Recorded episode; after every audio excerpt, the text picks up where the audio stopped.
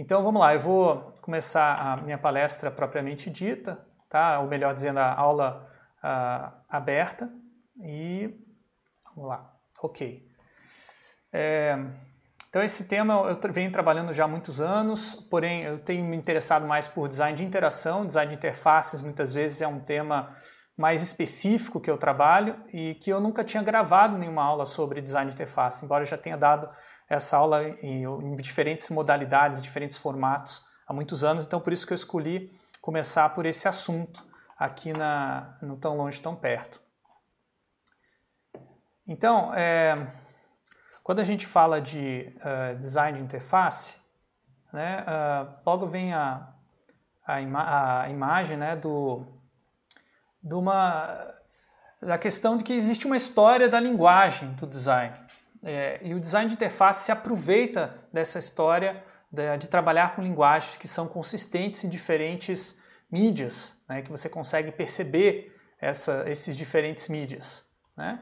Então, aqui você tem um exemplo de linguagem de, em design de produto, em produtos industriais, que foram criados embaixo, na parte de baixo, pelo Dieter Rams, nos anos 60, 70, e tornaram essa empresa com uma, um branding reconhecível pelo mundo todo, né? As pessoas reconheciam o, a, a, Brown né, pela, pelo, pela linguagem que ela utilizava.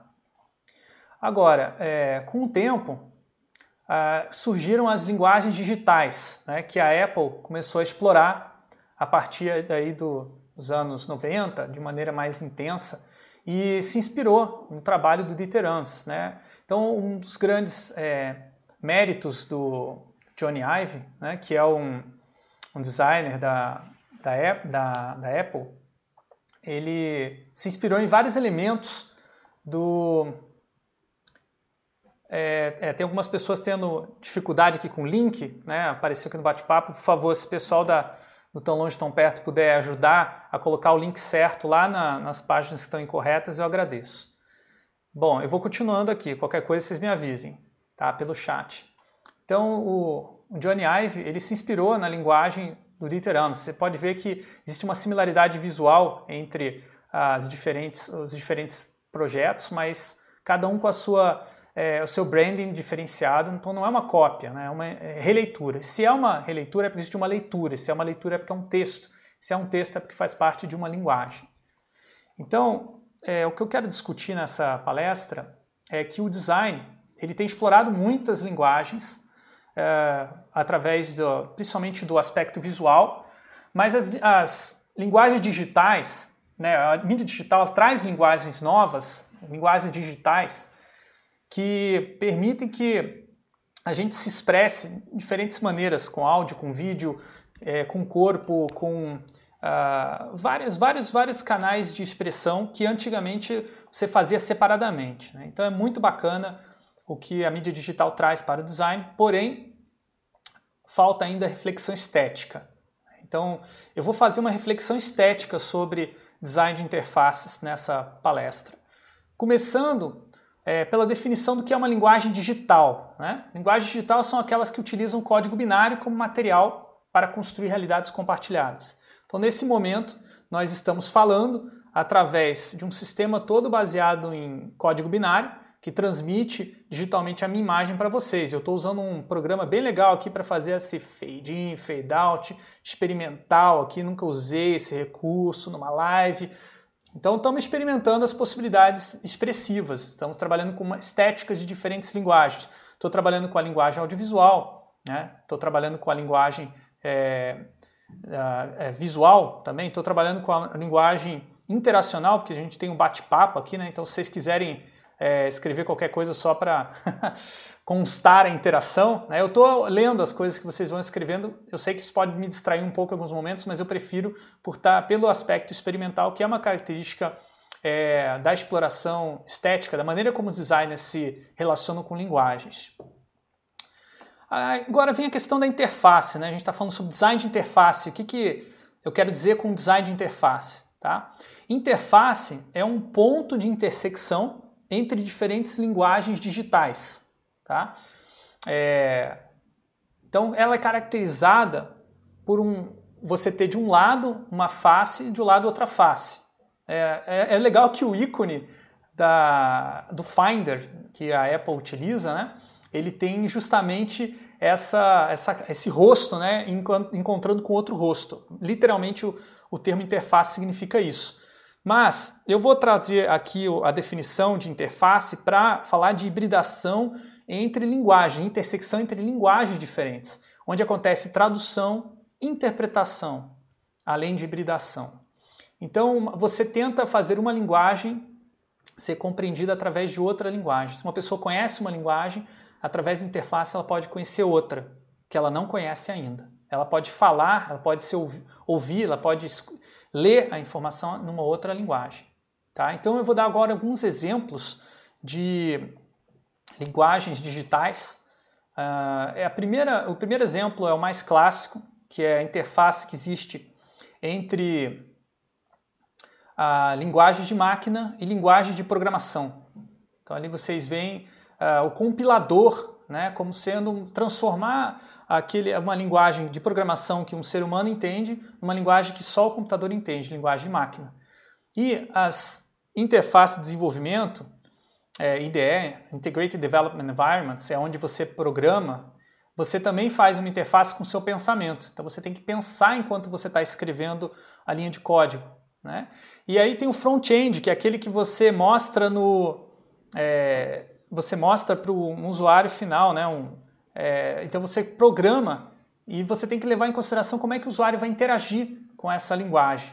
Né? Então é muito interessante como esse é, como a, a, interface ela não está só na parte gráfica, né, que a gente conhece mais, também está na programação. Também existem interfaces onde trabalham os, os, os programadores. Né? Eles também estão interagindo o computador também existe interface ali. As interfaces mais conhecidas e que os designers trabalham é a interface gráfica, né, que é onde você tem uma intersecção entre linguagem interacional e linguagem visual. Mas também existem interfaces tangíveis, interfaces é, conversacionais que mesclam outros tipos de linguagens.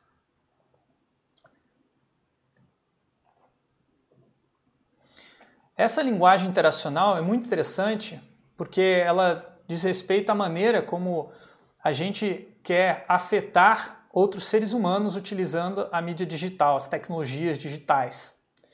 Então, se você é, a, a, acessar o, esse, esse artigo que eu estou mencionando aqui, que é o artigo do, uh, que eu escrevi com o professor Rodrigo Gonzato, da PUC do Paraná, vocês vão ver que é, ali a gente discute como que o, o vídeo, né, como que a interação via vídeo é, que os estudantes fazem para prototipar rapidamente uma interação, ela pode dar acesso a uma linguagem interacional. As pessoas podem é, perceber, os estudantes podem entender como que as pessoas interagem através da linguagem audiovisual. Então a linguagem audiovisual intersecciona com a linguagem interacional num projeto de interações que visa uma tecnologia digital. E o que você vê aqui nessas imagens, do lado esquerdo, é uma interação futura com um sistema de realidade virtual que tem um assistente virtual. Ao invés de você desenhar um assistente virtual, ao invés de você é, programar, ao invés de você fazer um mock-up,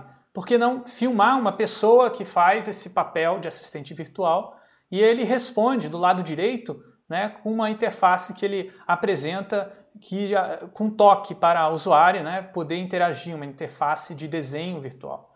Então vejam que a, essa hibridação, essa tradução de linguagens, ela não está relacionada apenas com o processo de interação com o usuário, ela está relacionada também com o processo de criação. Então essa tradução, hibridação, é, que acontece no design de interface, ela acontece também em tempo de criação. E quanto mais diferentes linguagens um designer, uma designer é, dominam, melhor para lidar com o, as linguagens digitais e com todo esse processo que eu estou mencionando. Uh, o Gibbon Sip é um designer e pesquisador é, super experiente, né, que trabalhou no Brasil por muito tempo, e ele formulou uma teoria de design de interfaces muito antiga. Já nos anos 90, ele falava que todo design, de uma certa maneira, é um design de interfaces. Então ele tinha esse modelo que mostrava que a interface era aquilo que unia uma ferramenta projetada por um designer para agir é, de acordo com os interesses, a intenção de um usuário. Então a interface seria esse meio é, de caminho entre uma ação que, quer ser, que é para ser realizada e uma intenção, uma vontade, um desejo de um usuário. Tá? Esse modelo uh, do Bonsip, ele é bem simplista, mas ele é legal porque ele mostra que mesmo num produto físico você tem uma interface também. O Bonsip já está de olho lá nos anos 90 nas novas linguagens digitais. Né? E ele vai afirmar então que o design de interfaces, que hoje a gente chama de UI, né? User Interface ou Graphic User Interface Designer, é, além de traduzir, ele também vai interpretar e hibridizar linguagens digitais. Por isso, esse Bonsip, ele é um autor da interface. Ele cria alguma coisa que as outras pessoas podem utilizar. Né? Então, o, o ele vai falar que o designer ele tem um papel especial nessa interação é, com a máquina né, ou com o computador, porque ele cria esses mundos. Porém, a minha opinião é um pouco diferente da do Bonsip, tá? E vamos ver por quê. Então aqui vocês veem uma analogia entre design de interfaces e a literatura. Né? Se as telas são textos, os textos não têm fim, porque na interface ela está sempre se transformando. Se os componentes da tela são substantivos, os substantivos se movem. E os comandos são verbos, os verbos fazem e desfazem, que a interface tem sempre o voltar. Né? Se as experiências são os significados dos textos pela leitura, é, esses significados são diversos quando você está utilizando a internet e as mídias digitais, tem muitas pessoas diferentes e ela modifica cada vez que você usa, é diferente a sua interação com um jogo, por exemplo. Se os aplicativos são gêneros, no, digital, esses gêneros são movediços, estão em constante transformação e negociação pelos seus usuários. Então, essa tese de que uh, o designer é autor, ela não é mais válida, eu diria, no contexto digital, porque existem muitas pessoas autoras dessas interfaces. Os textos estão modificando, estão se transformando. Né? São, os gêneros são movediços. Né? Um exemplo de gênero movediço, que interessante aqui, ó, que já existia é, as interações que Waze, Spotify, Facebook, Tinder é, propõem e suportam antes mesmo de existir esses aplicativos. Então você podia é, procurar um, como ir de um lugar a outro da cidade através de um guia né, de impresso. Você podia pesquisar novas músicas numa, num sebo com LPs, né, que é o Spotify. Você podia sentar com seus colegas na, na rua para bater um papo no Facebook das antigas. E o, o Tinder era, era o programa é, do Silvio Santos, Namoro Amizade. Então, é, as, as, linguagens digitais elas não são tão diferentes das linguagens anteriores, elas vão trazer elementos dessas linguagens anteriores. Por isso que eu digo que elas hibridizam, elas traduzem. O designer ele precisa ficar atento, mas ele tem que entender que ele não é o único autor e que os usuários né, eles também estão é, traduzindo também, estão hibridizando, também estão transformando e criando coletivamente essa linguagem. Então, a, a linguagem digital, né, ela, ela não. Então, como eu falei, né, o design de interface não são os únicos criadores, né, é, é porque as linguagens digitais são projetos coletivos, tal como as linguagens naturais, ou melhor, linguagens culturais. Dentro da computação existe esse termo, né, linguagem natural, para se referir a maneira como as pessoas falam e o processamento dessa linguagem é um grande desafio para a informática, né? Porém, é, as linguagens naturais não podem ser chamadas naturais porque elas não, o ser humano nasceu com essa linguagem, ele criou, né? E você aprende essa linguagem conforme você vai crescendo, não é algo que está geneticamente embutido em você. É, então, eu, eu, prefiro traduzir como linguagens naturais, especificar esse tipo de linguagem que a gente está falando, verbal, como sendo uma linguagem cultural, que eu não criei, nem você criou, nem nós criamos individualmente. A gente também está trazendo uma história é, que vem da nossa cultura aqui do Brasil e a maneira como a gente foi colonizado pelos portugueses e por aí vai. Então, as linguagens digitais, elas também estão é, sujeitas a isso. Elas são projetos coletivos. E existem sempre em projetos coletivos disputas por realidades compartilhadas. Né? É, Então, às vezes existem pessoas que querem que a linguagem seja de um jeito, a linguagem seja de outro, e ao mudar essa linguagem, então isso vai é, transformar é, de várias maneiras o que está acontecendo, né?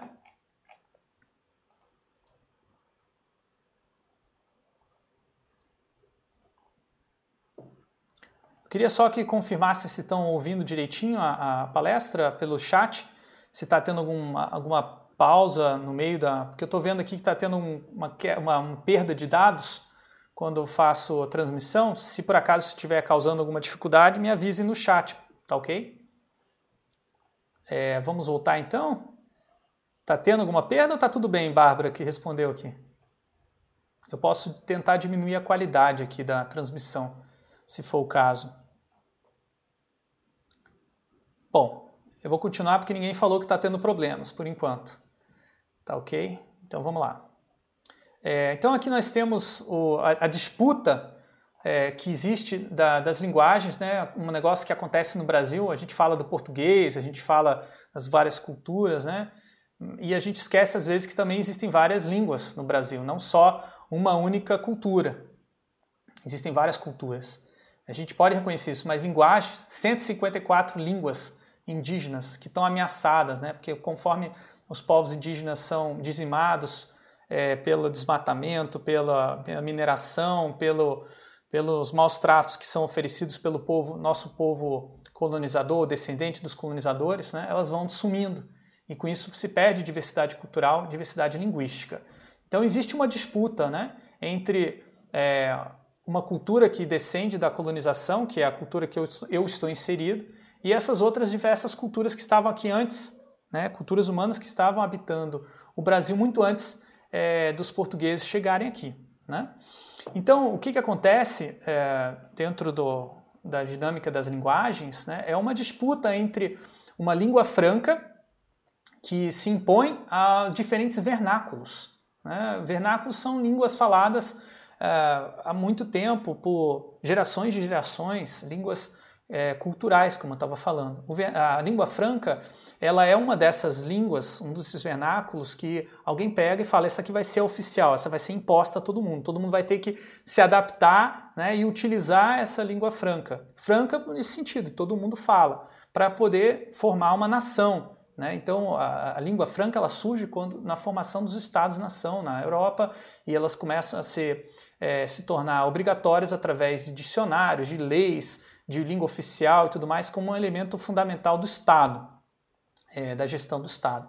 Isso, curiosamente, acontece também é, na mídia, isso acontece também na mídia digital. Mas antes vamos ver é, como que isso se dá na arquitetura. Então também existe é, vernáculos na arquitetura. Além de, das, dos povos indígenas terem língua, linguagem, línguas próprias, também tem é, projetos, né? Também tem arquitetura própria. E aí você tem o exemplo das ocas, do povo Xingu aí, como uma arquitetura vernacular incrível, com um sistema de é, é, resfriamento é, é, passivo, né? Sem você precisar colocar uma, um ar-condicionado, você tem uma temperatura muito menor, muito menor do que fora da oca, num ambiente que é, fica perto do, do Equador, então muito quente essa região e já tinha uma solução muito interessante, que é um pé alto gigante, mas também o formato da oca tem todo uma, uma, um efeito sobre a circulação de calor ali dentro. Então isso é um exemplo de arquitetura vernacular. Agora existe também o design vernacular, né? E tem um projeto muito bacana que uma amiga minha desenvolveu, a Samia Batista, que é, é o Letras que Flutuam. Eles foram documentar como que os abridores de letra, de letras lá da, em volta da Ilha do Marajó, eles criavam esses magníficos letreiros né, que mostram o nome dos barcos que andam pela, pelos rios ali da região amazônica. Né? Então, isso é uma tradição naquela região, que eles têm que ser muito bonitos, muito bem trabalhados. Só que é, o padrão estético para quem é, adota uma língua franca no design é muito diferente desse padrão estético é, de um design vernacular. Por isso, a, a importância de documentar para que também esse tipo de tradição não se perca pelas hibridações e relações com as linguagens digitais, que estão se espalhando aí pelo nosso país muito rapidamente. E para comemorar é, o, o design vernacular digital, né, eu trouxe um meme aí, Graphic Design is my passion, né, que tem muitas variações.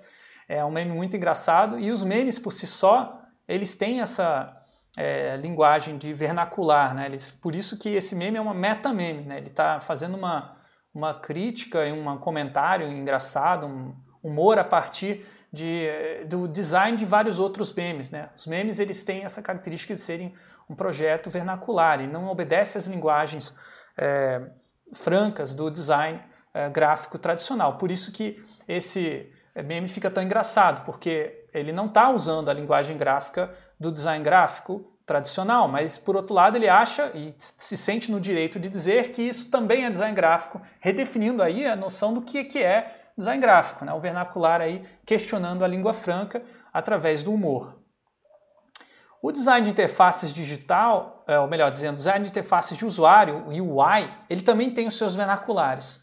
Só que aqui é, tem uma coisa um pouquinho diferente, que é o seguinte: além de você ter é, a possibilidade de um é, o designer criar uma interface usando referências vernaculares, né, ele, ele não conhecer o design gráfico, por exemplo, é o que acontece muito na computação, né, os programas em especial de desktop, eles são feitos por é, programadores, pessoas da ciência da computação que não têm é, um contato com o design gráfico, às vezes não têm noção nenhuma né, de design gráfico e mesmo assim produzem interfaces. Esse pode ser considerado também é, design de interface vernacular.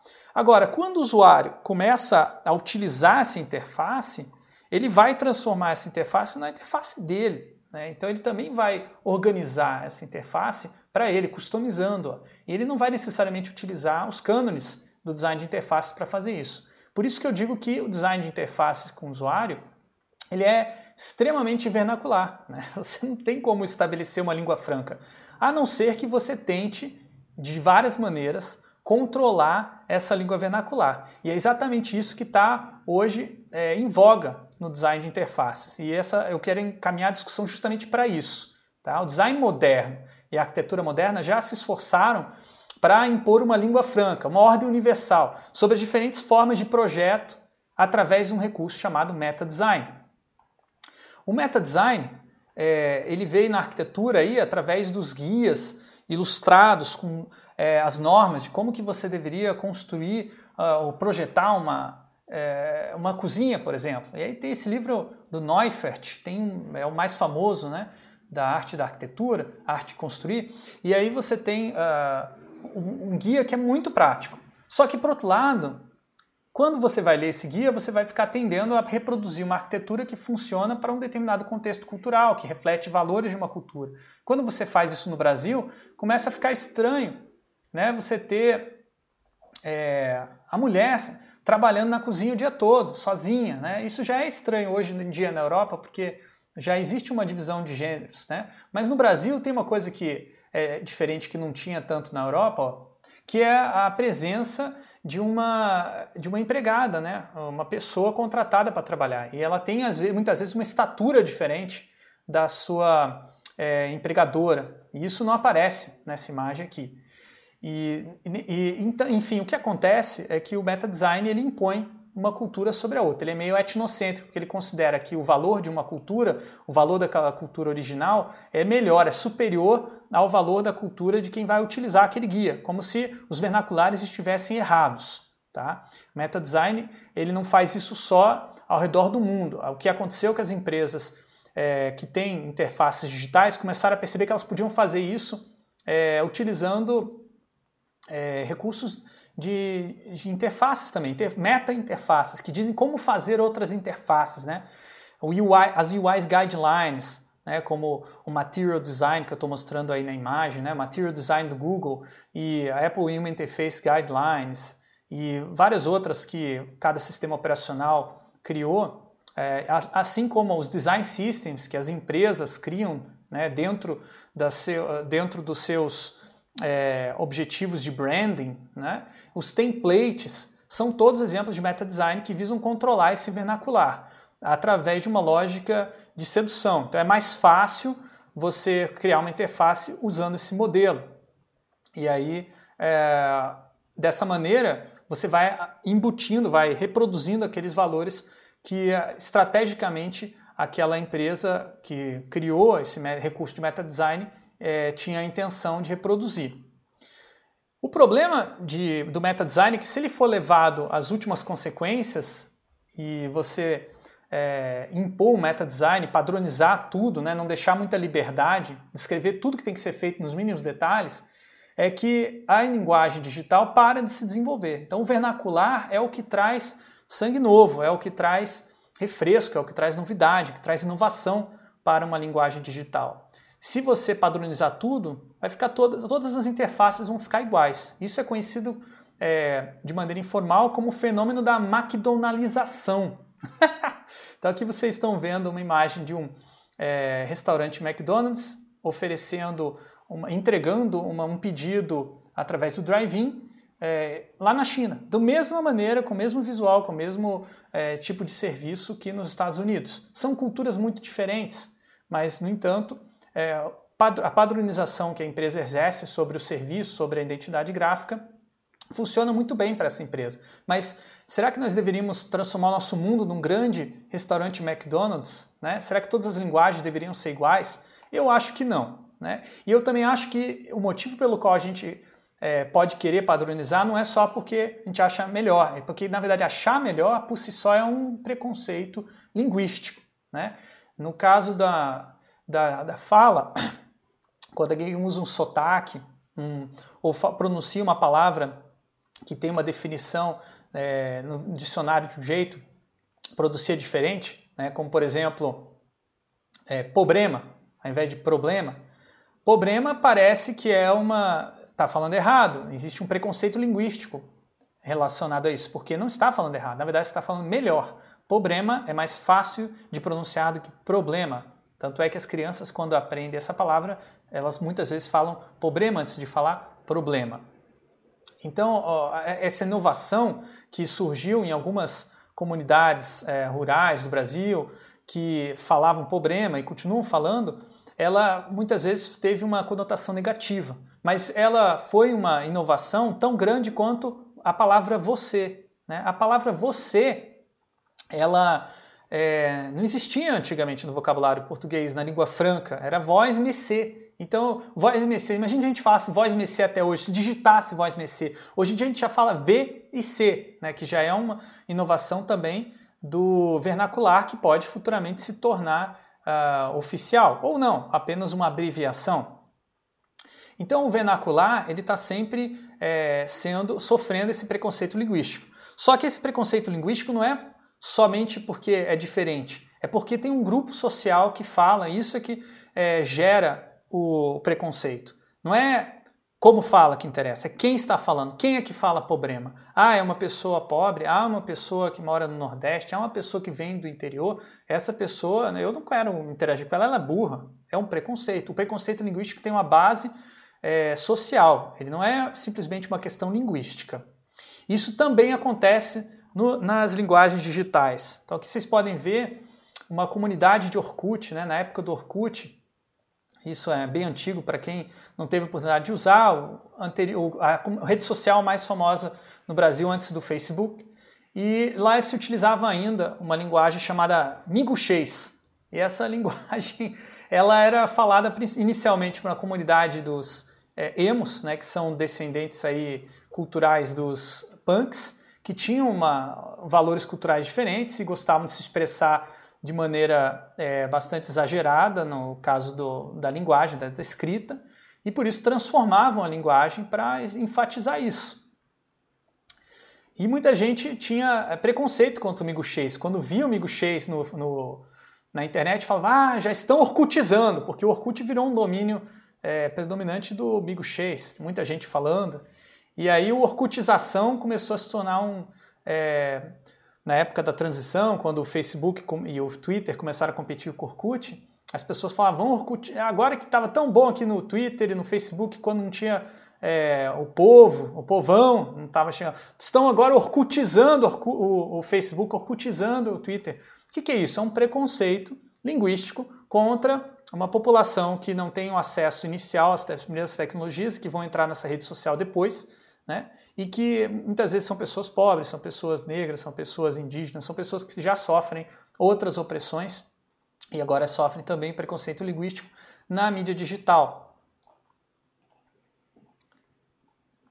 Isso aí vai levar um, um, um outro preconceito, ou melhor, uma, uma opressão que o professor Rodrigo Gonzato, da PUC do Paraná, tem estudado e junto comigo a gente tem discutido bastante sobre é, essa redução de um falante, né, uma pessoa que fala, a um mero usuário né, da língua. Então o usuário ele não transforma essa língua, ele só, é, ele só usa, ele só aplica, porque o falante ele transforma a linguagem cada vez que ele está falando. Né? A gente pode fazer brincadeiras com a linguagem, brincaguagens. Né?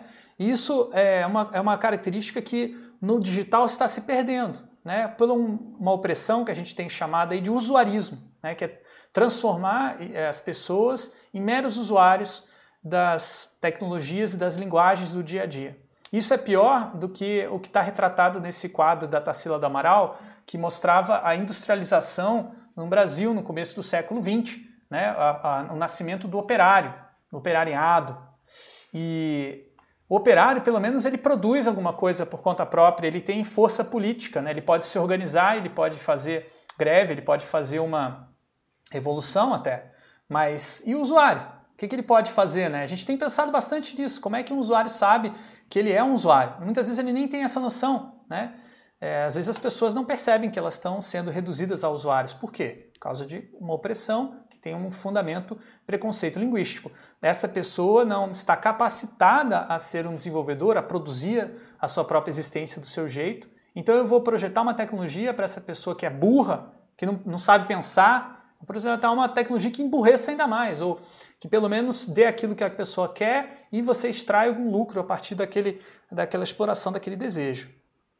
Então, é, o usuarismo é uma, é uma opressão que a gente tem tentado combater há muitos anos através é, do teatro do oprimido e de outras influências, pedagogia do oprimido, Paulo Freire, Augusto Boal. Né? Então, eu tenho organizado alguns workshops em vários lugares do Brasil sobre esse assunto e num particular é, workshop que a gente organizou no agora que não existe mais o, o é, Logger Brasil, acho que era o nome, enfim, é, a gente organizou esse workshop, é, designers na época que trabalhavam com UX e UI participaram e eu perguntei, você já viu uma cena de opressão? Mostra aí na sua vida. E eles montaram essa cena aí. Então tem sentado um designer no meio da, da cena e você tem em volta dele cliente, desenvolvedor, gestor de projetos, é, até um amigo está mandando ele fazer de um jeito, fazer de outro aquele projeto que ele queria se expressar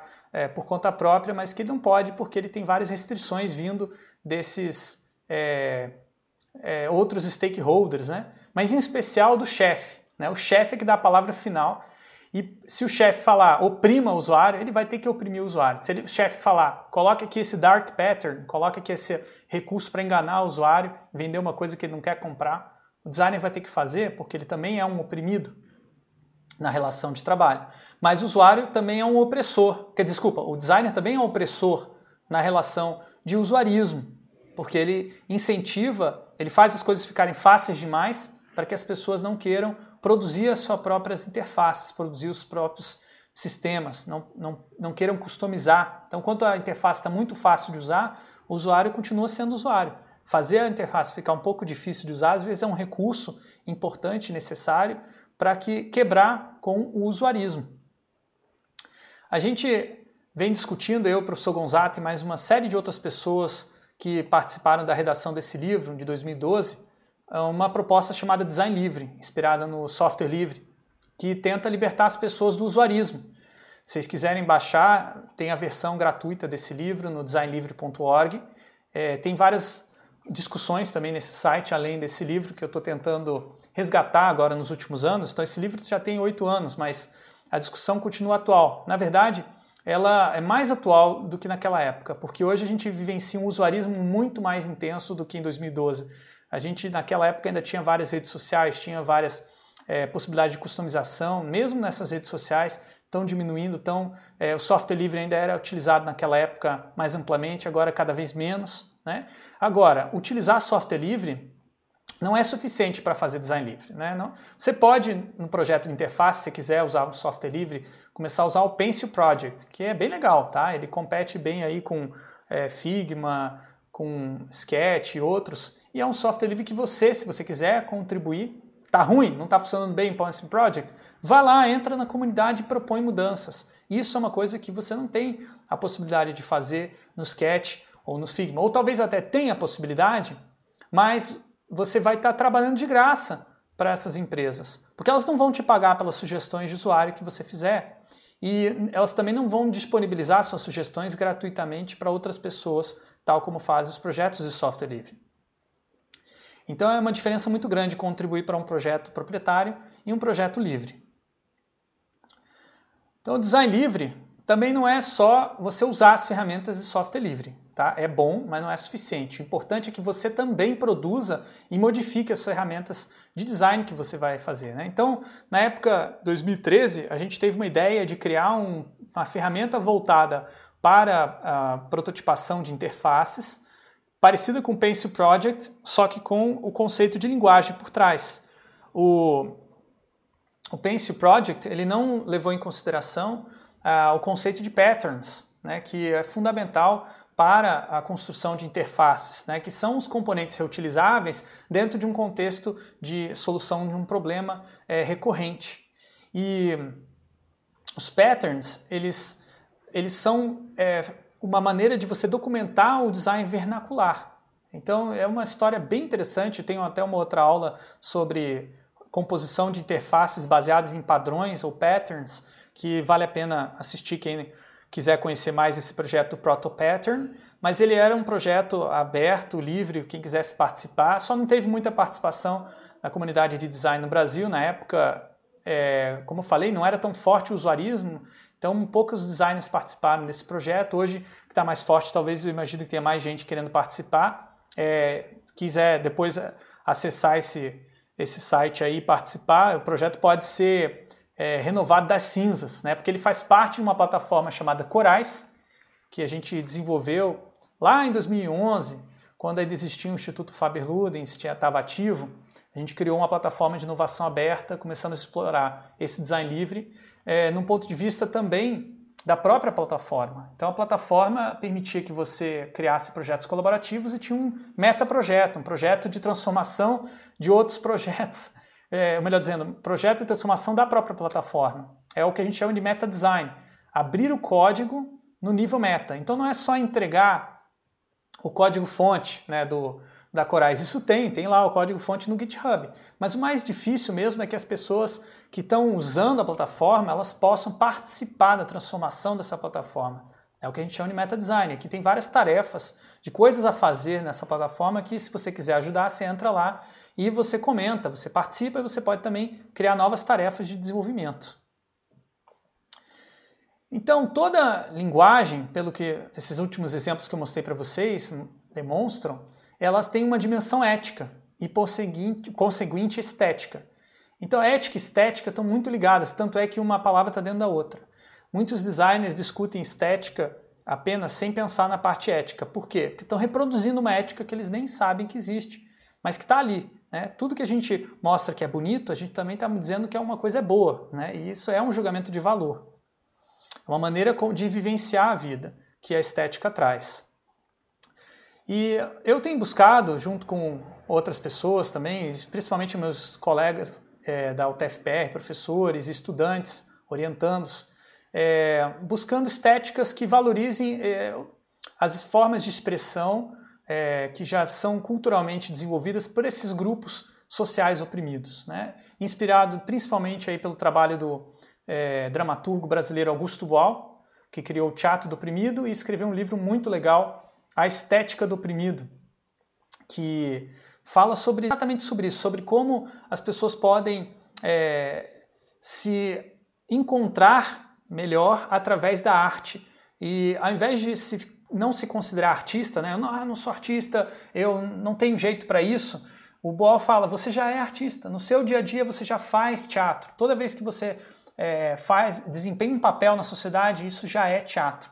Né? E você tem um, uma, uma série de expressões faciais né, que tá, aparecem na, uh, na capa, que são absolutamente cotidianas e tranquilas que você já faz, que são especialmente teatrais, que você pode trazer para o teatro, mas não só teatro. Por isso que ele chama de estética do oprimido, não teatro do oprimido, porque ele acredita que todos nós temos que ser artistas multimídia, temos que usar as várias artes diferentes para nos descobrir, para nos expressar e assim se libertar da opressão de que é, eu sou feio, eu sou feia, né? As minhas expressões, a minha maneira de se expressar é feio. Isso se reflete também no digital.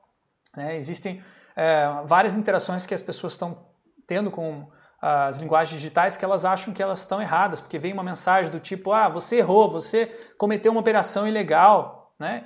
o seu programa será fechado. Isso é uma maneira de você oprimir o usuário e também fazer ele se sentir burro. E aí é, isso, isso acomete principalmente pessoas que não têm é, tecnologia desde cedo na sua vida, não teve acesso, não tem dinheiro para comprar, ou às vezes não tem a, a ergonomia adequada para o seu corpo. Então isso é uma maneira de exclusão, né, que a gente precisa superar. Então a estética do oprimido é uma maneira de superar exclusões e a gente tem buscado através de várias pesquisas é, superar no design de interfaces e em vários outros tipos de design também. Agora, essa estética ela não é moderna e nem pós-moderna, não se confunda. Muita gente acha que a, o pós-modernismo é antiopressivo, né? porque ele mistura várias linguagens, ele traz uma, é, um experimentalismo, só que esse é um experimentalismo elitista. Né? O pós-moderno muitas vezes é um resultado final que é lindo para quem é, é, artista, mas é horrível para quem quer usar, né? quem quer ter aquilo no seu cotidiano. O que a gente precisa é uma estética antimoderna. Os valores modernos é que provocam essa exclusão, porque lembram lá atrás no meta design, né, que é a imposição de valores de uma cultura sobre a outra cultura, isso é o modernismo na sua essência. A estética antimoderna ela tem que buscar outros valores culturais e permitir que esses vários valores culturais coexistam. Então eu tenho buscado bastante é, referências é, culturais distantes para inspirar a, essa estética do oprimido no design de interfaces digitais, que é algo que é, ainda não existe muito claramente, mas é, as, os exemplos de projetos que eu mostrei para vocês, principalmente relacionados ao design livre, já são os primeiros esboços do que poderia ser. É, eu gosto bastante de me inspirar a partir é, de filmes de ficção científica né, para o design de interface. Então, vou mostrar aqui para vocês alguns filmes de ficção científica que eu assisti nos últimos é, meses e que eu achei muito legal e que podem inspirar vocês, talvez, se, se tiverem interesse, em experimentar estéticas do oprimido no design de interfaces. O primeiro deles é o Black Panther, né, que traz aí um afrofuturismo, né, uma visões de futuro a partir é, de referenciais da cultura negra é, afro-americana, né? E o Black Panther ele traz em um determinado momento uma cena em que tem uma é, projeção de um uh, dos ossos de um paciente, né, que está ali em tratamento e ele utiliza a holografia, né, que é um recurso que na maior parte dos filmes é, que, não, que são mais é, modernos, eles vão usar para fins bélicos, né, para essa é, holograma do, da base do inimigo que você vai atacar. Aqui não, o holograma é utilizado para curar uma pessoa né, que está enferma. Então, muito interessante como a inversão ou a mudança de uma para uma outra referencial cultural já promove e permite ver idades valores modernos. Tem uma série que, tá, que foi lançada na Netflix, série de é, séries de televisão, de filmes, de animes que são interessantes para inspiração no design de interfaces digitais. É só pesquisar lá no usabilidoido.com.br. E antes de fechar essa, essa minha aula, né, eu queria fazer o convite, então, para quem já conhece o Usabilidoido, que não conhece, eu tenho aulas, as minhas aulas gravadas, e tenho disponibilizado há muitos anos já, são mais de 100 aulas gravadas, então, hoje em dia no Spotify também como um podcast, quem procurar por Usabilidoido lá vai encontrar essas aulas. E eu estou num desafio é, bem interessante que é transformar essas aulas em um livro, né? porque é, as aulas não têm um formato muito acessível, demora muitas horas às vezes para você ouvir e aprender sobre é, esses assuntos que eu estou ensinando meus alunos, meus estudantes. E às vezes eu também sinto a necessidade de oferecer um livro mais aprofundado sobre design de interface, porque no Brasil só tem livros iniciantes sobre este assunto, ou livros é, muito acadêmicos. Eu queria escrever algo que tivesse no meio do caminho. dentro da universidade tecnológica e as universidades públicas, nós temos que se dedicar primariamente à publicação de artigos científicos. Isso significa que eu não posso me dedicar tanto à escrita de textos é, acessíveis como esse. Por isso eu preciso da ajuda dos meus leitores. Né? Então, se você quiser entrar, ouvir um podcast desse e transcrever, me ajudar com a transcrição dele, eu vou ficar muito agradecido porque eu vou transformar isso num post de blog para outras pessoas poderem acessar gratuitamente e também num livro futuramente que eu vou pretendo compilar a partir dessas aulas. Essa aula aqui ela vai estar disponível lá no, Zabilidoido e já vai ter constar com um link também para quem quiser transcrever, e, porque essa aula foi dada agora, algumas pessoas não puderam participar, imagino que tem outras pessoas que queiram ter acesso a esse conteúdo. Então, é, por favor, entrem lá no meu blog, usabilidade.com.br, acessem podcasts, que é a parte onde tem as gravações, e procure o link que vai dar no Google Drive para a transcrição. Ficarei é, muito agradecido, inclusive publicarei um agradecimento formal se você me ajudar com isso. Tá ok, gente? Então, se alguém tiver alguma dúvida, alguma questão que eu possa esclarecer agora aqui, é, por fim, nessa transmissão, a gente ainda tem mais cinco minutos aí. É, se precisar, eu posso estender. Então é isso. Muito obrigado por todos que, todas as que estiveram aqui ouvindo essa, essa conversa. Se tiverem interesse, foi estudante da UTFPR, né, que está assistindo, quiser conversar comigo depois, possibilidades de é, colaborar com as pesquisas que a gente vem realizando, me procurem. Estou é, vendo aqui tem alguém perguntando sobre o link para o Protopattern. É, vamos ver se eu acho aqui. Proto Pattern. Tá, achei. Vou colocar aqui no bate-papo.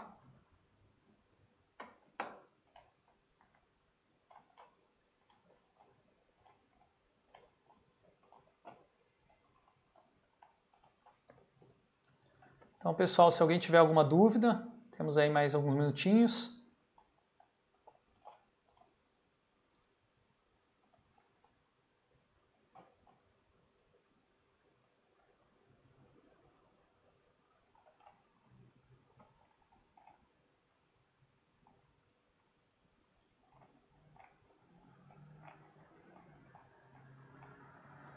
Sei que é uma dificuldade muitas vezes quem trabalha é, em empresas que têm justamente esse objetivo né, de colonizar a vida dos outros, de explorar a vida dos outros e obter o máximo de lucro, né? Mas é, a gente tem que buscar os, as brechas que nos são dadas para mudar o mundo pouco a pouco, trazendo novos valores. Queria agradecer a equipe aí do Tão Longe, Tão Perto por ter me apoiado na organização. Eu fiquei um pouco atrapalhado porque essa primeira live que eu faço sozinho aqui, né? E no começo não sei exatamente se deu muito certo toda a transmissão. Eu acho que é, houve a divulgação de várias URLs por causa da configuração errada que eu fiz do YouTube, mas no final das contas, pelo visto, a gente conseguiu aí é, transmitir até o final. E se der, eu vou dar uma olhada depois com calma, reassistir para ver se ficou bom. E se eu achar que deu certo, vocês acharem, me escrevam, deem feedback, talvez eu faça mais. Tá ok, gente? Muito obrigado, boa noite a todas as pessoas aí pela, pela colaboração, por terem assistido. Com certeza. Ah, peraí, agora tem uma pergunta. É, jogos do teatro do oprimido para construção de interface e interações. Vixe, isso aqui é um tema de uma outra aula que já está gravada lá no, no Usabilidoido. Tem alguns jogos. Na verdade, eu não falei dos jogos lá. É, é até difícil de falar um pouco dos jogos sem você fazer, né? Você precisa ter a vivência do, é, do jogo, né? Física, né? Você precisa estar tá mexendo o corpo para poder. É, né? Não dá para fazer isso aqui, ó. Estou fazendo aqui com a webcam, que não, não né? Você precisa ter ah, o jogo de cintura para explicar o que é um jogo. Mas eu tenho buscado o Centro do Teatro do Oprimido, que é um. Eles têm feito algumas experiências aí de jogos uh, durante a pandemia, ctorio.org.br. Eles têm uma página no, Facebook também. Então fica aqui a dica, né? É, procure o CTO, porque eu não sei responder muito bem como fazer isso digitalmente. Tem mais uma pergunta aqui sobre como pensar mais. A Sofia né, pergunta como podemos pensar mais usuários e pessoas trabalhando em uma startup de tecnologia. É, tem que discutir propósito, né? As startups falam muito sobre isso, mas quando fala de propósito, muitas vezes é uma discussão só sobre lucro e é, valor para uh, os stakeholders ou para os, potenciais investidores, mas propósito não é exatamente isso, né? Quando a gente fala de propósito, estamos falando de impacto social. Eu acho que impacto social é uma palavra bacana para começar uma discussão sobre, é, sobre a opressão, porque existe impacto social bom e impacto social ruim também. Nem todo impacto social é bom. É, tem uma pergunta da Bianca Charneski aqui, como conciliar as affordances com a questão da inovação e do efeito McDonald's. Eu imagino que a Bianca quer dizer o seguinte: se você fizer uma coisa muito diferente, é, quebrando os padrões, as pessoas não vão reconhecer aquilo ali é, é, como sendo uma certo, cumprindo uma função padronizada. Então a pessoa vai ter que reaprender de novo como usar aquela interface. Isso é ótimo. Não vejo problema nenhum né, nesse tipo de, de situação. É bom que as pessoas aprendam coisas novas. Agora, existem coisas que vale a pena as pessoas aprenderem porque são realmente novas e coisas que já são parecidas com coisas anteriores e aí elas estão sendo exploradas, estão sendo apresentadas de maneira diferente sem necessidade. Então, os padrões eles são úteis, mas eles também, é, quando são é, impostos e só existem esses padrões, né, a maquinalização, é, aí é o, é o, extremo, né, quando você só tem padrões. Então, tem que quebrar alguns padrões aqui e manter outros, como todo bom artista. Bom, é, chegamos às 19 horas. Eu vou encerrar aqui então a transmissão, tá, gente? Muito obrigado pelas perguntas, pela participação e compartilhem essa, essa aula com quem tiver é, interesse nela. Se você achar que tiver um colega que está aí é, interessado em discutir criticamente design de interface, passe esse link do vídeo, tá ok? Muito obrigado, boa noite a todas as pessoas e nos vemos aí nas redes sociais. Falou!